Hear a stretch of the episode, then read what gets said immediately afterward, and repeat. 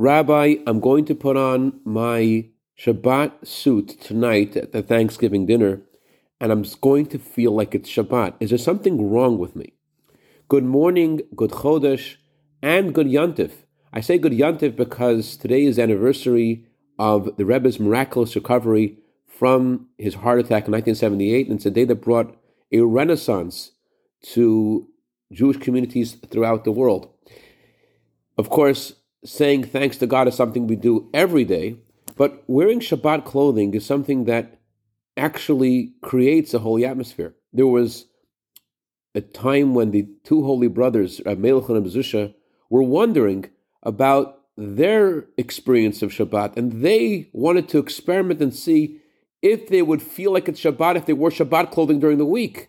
And they put on the Shabbat clothing, and yes, they felt like it was Shabbat, and they thought there was something wrong with them. So they went to their teacher, their Mezritch Magid, they said to him, Why do we feel like it's Shabbat when we, we wear Shabbat clothing? Is there something wrong with us? And he told them, No.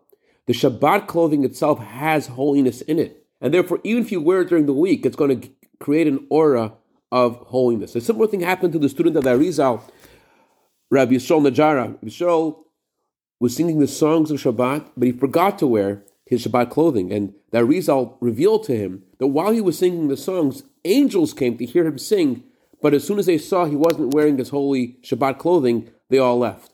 So if you feel especially holy today, it's not because it's Thanksgiving, it's because you're a Jew and it's Rosh Chodesh and it's Rosh Chodesh Kislev, and so awesome day to make a good decision to add in something in Torah, in prayer, in kindness, and tip the scale and bring Mashiach so you could really say thanksgiving to God. Shechiyonu v'kimono v'giyon was man Have a wonderful day, wonderful Chodesh.